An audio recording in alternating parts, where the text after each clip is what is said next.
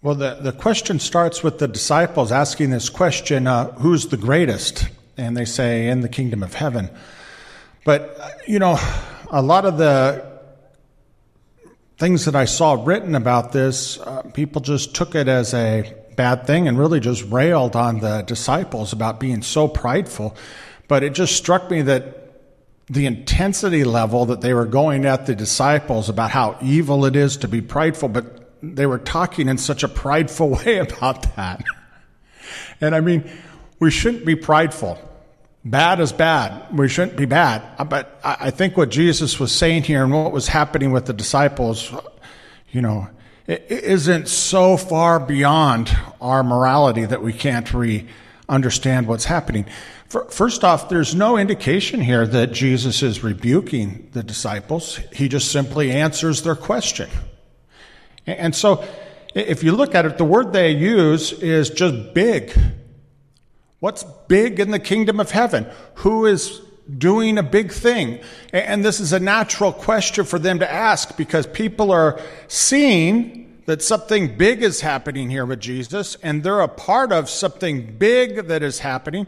But there's a lot of people in their society and their culture that are also seeing the big, but they're having some problems accepting it. Uh, we just read about Jesus being rejected in his hometown because the life that Jesus led up until he started his ministry didn't give them any indication that something big was going to come from Jesus. And so all of a sudden, something big coming from Jesus is completely unexpected. In other words, there was this expectation in their society that something big would come from a person or a thing that you would expect big things to come from. But it wasn't happening like that and even the disciples they were going to constantly run into this. Who, how are these big things coming from these uneducated uh, people? Jesus coming from nazareth. Can any good thing come from nazareth? What they're trying to understand is how is it that that we how is it that they how do we connect to these big things that god is doing people looked at comparison and say, well, big was, was Moses, but they had just encountered Moses and Elijah on the Mount of Transfiguration in the chapter before. It's a natural thing for them to ask, how, what, what, how do we connect to the big? And Jesus isn't condemning them for wanting to be a part of something big. And that's important for us to understand because every single person wants to connect in some sort of way to something big. And sometimes we may push it off because we feel like we've been rejected or we just feel like we can't really get that for all sorts of reasons. We, we may, but there's something inside of us that wants to connect to something big. And sometimes we work that out in, in prideful ways. Sometimes we just work that out in all sorts of ways. We, we may say, I want to be famous. We may say, I want to be playing the NFL. You may say, I want to be like a great investor. I want to pursue this career. We, we have these ways that we're trying to work it out, but all those ways are all doing the same thing. It's it's ways that we're trying to attach ourselves to or to hit that thing that's inside of us where whether people think we have some sort of potential or not, we feel like there's something there that in some sort of way we can be a part of something big. And we'd love to see that happen. And to me, you can criticize the way the disciples brought that up, but that's going on in everybody. We're all there. And Jesus is just saying, look, God has something big that He's doing. And what it is that's in our hearts, where we're trying to see how we can connect to something big, He has a path for us to connect to that. And the world has their path, the way that they say that we can connect to it. But Jesus, but God has His way of connecting. And God understands what that big thing is that we're searching for. And He understands how it can get worked out the best. And He has it as a calling for us. Now, we don't have to go there. It's not a rule. We can pursue what's big in whatever way we want to. But, but if we want to pursue it, they say, how do we connect to the big that God's doing? Jesus answers that question. And, and what he does is he pulls this uh, kid along. We don't really know how old he is. He uses this word called paideia or paideia. And, and uh, it's a confusing word in some senses because there's another word you could use for a child, but, but this word kind of means somewhere between four or five years old to like 18, 19, maybe 20. But, but the reason why there's that age is if you look at our culture, it's understandable why it is. That's the age that people go to school. And that's why that, that word, uh, paideia, is still used in educational circles and things like schools are named paideia. It's, it's not just a small child. It's a person somewhere between the age of four or five to like almost 20 that's involved in this educational process. And in the Greek culture, what they believed was that a person may have a certain amount of greatness or potential, but they need it paideia in order to get there. And so what Jesus does is stands before them paideia in the form of this person. But it's obvious he's not just talking about little kids, he's talking about a teachable moment. And that's what he's setting before them. They're asking for a teachable moment, and he gives them a teachable moment. And, and all he says is this Look, greatness, you already know. Everyone already believes that greatness is somehow attached to paideia, this, this moment when we're going to do this. But when he says, you who are beyond that age of paideia need to go back and become paideia, what he's saying is, is the difference between God and the world is the world thinks you spend a quarter of your life on paideia and then three quarters of your life enjoying the benefits of that. But Jesus is saying, no, paideia with Jesus, with God, is not something where big is a result of that. Big is being a part of that. The disciples, the label for the disciples is disciples. All that means is learner. What Jesus is saying is what's messed up is it's not big as a result of being a learner. It's big is being a learner. And learner is who we are for this whole life. And that's why he says, unless you receive this paideia, such as this, which is the child, but which is also this uh, teachable moment that he's set up for them. And there's an interesting word that's right before that, that that's hard to translate in the context of the passage, but it's just a word that just says, if by chance, or if by luck, or if by coincidence. It's that type of thing. What Jesus is saying to them is, yes, God is going to do some big things. And God wants us to be attached to that. And God has put things in our heart to move us to be where the big things that He's doing will be like a fulfillment of the big that we're looking for in our heart. And yes, we're doing that. We're, we've got, we're all messed up in how we're going about that. But nonetheless, Jesus is there working them through it. But He says what that big thing is, it's dependent on us, one, seeing ourselves as a learner for our whole lives. In other words, don't have the expectation that big is the result of us having arrived at some place. Big, the things that are big that God is doing, is happening in the midst of us being a learner. It happens the second we enter into it. It's something that we enjoy our whole life as a learner. We enjoy the bigness of what God is doing.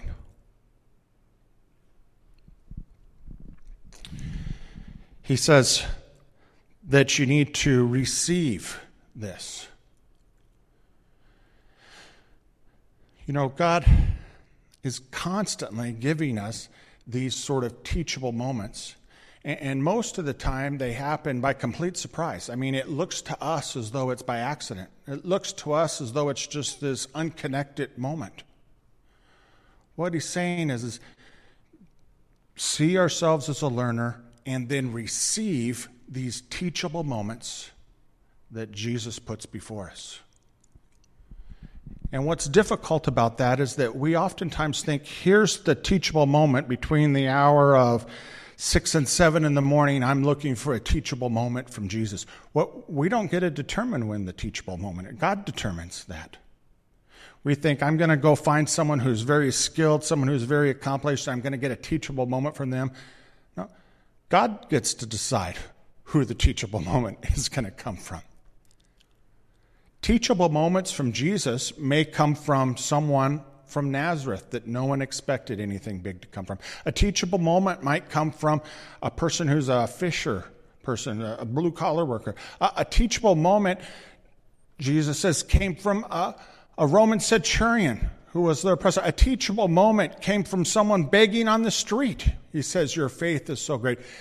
Teachable moments, God doesn't need for us to have arrived at any particular place in order for someone to receive a teachable moment from us. God is big enough, Jesus is big enough that he can just set up a random child and, and we receive a teachable moment from them. What he's saying is, is the problem is, is we keep trying to manufacture how we think an opportunity is, what we think big is, what we think a teachable moment is, when we think we want to learn something. But he says we just need to lower ourselves and just accept we are learners. And the big will happen while we're learners. We don't need to be go beyond that. It can happen right here. And Jesus is doing that day in and day out. And we just need to start being receptive to these moments. And sometimes for me, I know the moments have been I'm, I'm going to go to some sort of meeting where I think I'm going to learn something, but on the way I stop to get gas. Someone starts talking to me, and I feel like, well, I can't talk to this person because I will miss this teachable moment. But it turns out that was the teachable moment. It happened in an odd way. Sometimes I think I'm going to get a teachable moment from this person, and on the way I meet someone who I would never thought I would learn anything from, but it's a teachable moment. He says we have it right. Big is attached, but it's not a result of teachable moments. It's found in the teachable moments, and God is the one, if it's a big thing God is doing, He's the one who's in charge of that, and He can determine the time, the place, the people. And so we just need to be open to that. Now, the last thing that he says is uh, difficult to understand. He, he says he changes that word. He, he stops using or the word paideia and he changes it to a word that just is the word small. You could translate it unimportant, but it's everyone sees it's the contrast to the word that the disciples use. The disciples use big, and then Jesus talks about paideia, and now he addresses something that's small. And, and what he's saying is, is as we pursue this big, it, it's involving us being learners. It's involving us grabbing a hold of these, or, or just being open, receiving these teachable moments that Jesus will give in our life. But he says here, there's this is where there is a warning. He says, Be careful as we pursue what's big that we don't, the word is uh, scandalize. It's where we get the word scandalize from. Uh, offend, maybe, what's small. Now, it, it's hard to know what, what does he mean by that word, you know, to scandalize. In, our English word, it means a real or imagined offense. And everyone notices that what's being said here is bringing us back to a, a, little story that happened right at the end of chapter 17, just to this. So they're connected. And this word connects them, but also the thought connects it. And, and what happens in, at the end in chapter 17 is that it says, They came to Capernaum, and those who collect it, so it's just sort of a worker that's collecting something. It's not an important person it's someone who's paid or just their job is to collect some money. So this person comes to collect, or some people come, a two drachma tax. And they came to Peter and says, does your, teacher, does your teacher not pay the two drachma tax? And Jesus said, yes. Or, and he said, yes. And he came and into the house and Jesus spoke to him first saying, What do you think, Simon? From whom do the kings of the earth collect customs and poll taxes? From their sons or from strangers? And Peter said, From strangers. And Jesus said to him, Then the sons are exempt. However, so that we do not, that same word, scandalize, or do not offend them, go to the sea, throw in a hook, take out the first fish that comes up, and when you open its mouth, you'll find a shekel. Take that and give it to them for you and for me. Jesus is saying two things. This word, whatever it is he's talking about here at the end, it's not big, isn't enslaved to what's the right or wrong answer. Here he says, look, they're absolutely wrong in the way that they're projecting this, but so that we don't do what he talks about here, scandalize it or offend it, let's just pay it. Even though it's not right, let's just do it. And the second thing he is, he has money. He has a money box. We know because Judas was stealing money from the money box. He doesn't take any of that he specifically says, let's, God will provide it by a miracle, this fish type thing. I'm not sure how that all works out. I was reading a story uh, this week about a very famous actor who's a huge actor, big, big, big, big actor. Um, but he has one daughter. He's 80, she's in her 50s, and he's been estranged from her, hasn't talked to her, and I think, I can't remember, I might, it's either 20, 30 years, like 30 years. Basically, back to when she was 20, he hasn't talked to her since then. And someone asked him about it, and he said, Well, at that time, it was a very difficult, hurtful time for both of them. And he said one of the main things was is I was an actor, but I wasn't as big. I had this feeling within me that that that, that I should be bigger than this. And I have become bigger, so I was right in that, but how that all worked out at that time was just very difficult. What he's saying is, is he grabbed a hold of what's big,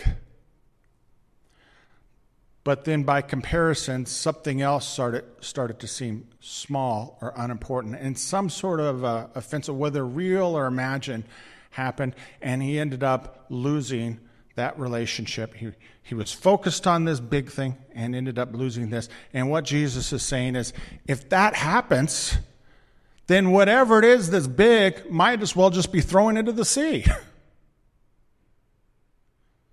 It's a very common thing that we see and we think as we grab a hold of a career, as he did, he's lost his family. What Jesus is saying is look, it's fine to have something big on our hearts. We, God has that there for a reason because He has big things that He wants us to be a part of. And we know we can attach to that by lowering ourselves and just accepting that in this life we're learners. We don't have to be arrived, and that's good news because we can enjoy the big as a learner. It's only attached to just start receiving these teachable moments. But there's a warning. As we pursue what's big, as the big starts to happen, there will be this draw for us to start to see people or things as less and less important as smaller and smaller as we see this is bigger and bigger, these things will be smaller and smaller. And he says, Be careful. Because if you trample over that, if you let go of that, if you scandalize that, then everything that was big might as well just be thrown into the sea. It's lost. And what is it that happens? You know, a lot of times we just think, well, I'm thinking the right way about this. And so if they're lost, they're lost. If the connection is broken, it's broken. Jesus says, I am thinking the right way, but I'm still not willing to offend or, or to scandalize or to set them off. He says, it's not about that. Say, well, everything is needed for this big. Jesus is making it clear it's not a matter of resources. We could just go find a fish and God could put money in that fish's mouth and solve that. It's not that.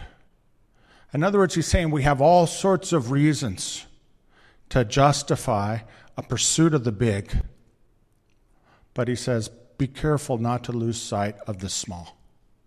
And that's the parable that he gives here in a few verses of searching for the one sheep over the 99. Let's pray. Jesus, we uh, need your help to understand what you're saying here and how this relates to us. I pray that you would give us a teachable moment right now. And give us, help us to see the teachable moments that are in front of us. Help us to value and not let other people uh, talk us down or tell us that, that, that, that we don't have a place in something big when we know that you have given us a place. But help us, Lord, to be cognizant of, to not let what's small drift past us. Bring us all together, save us all, bring us into one big thing together. We ask this in your name, Jesus. Amen.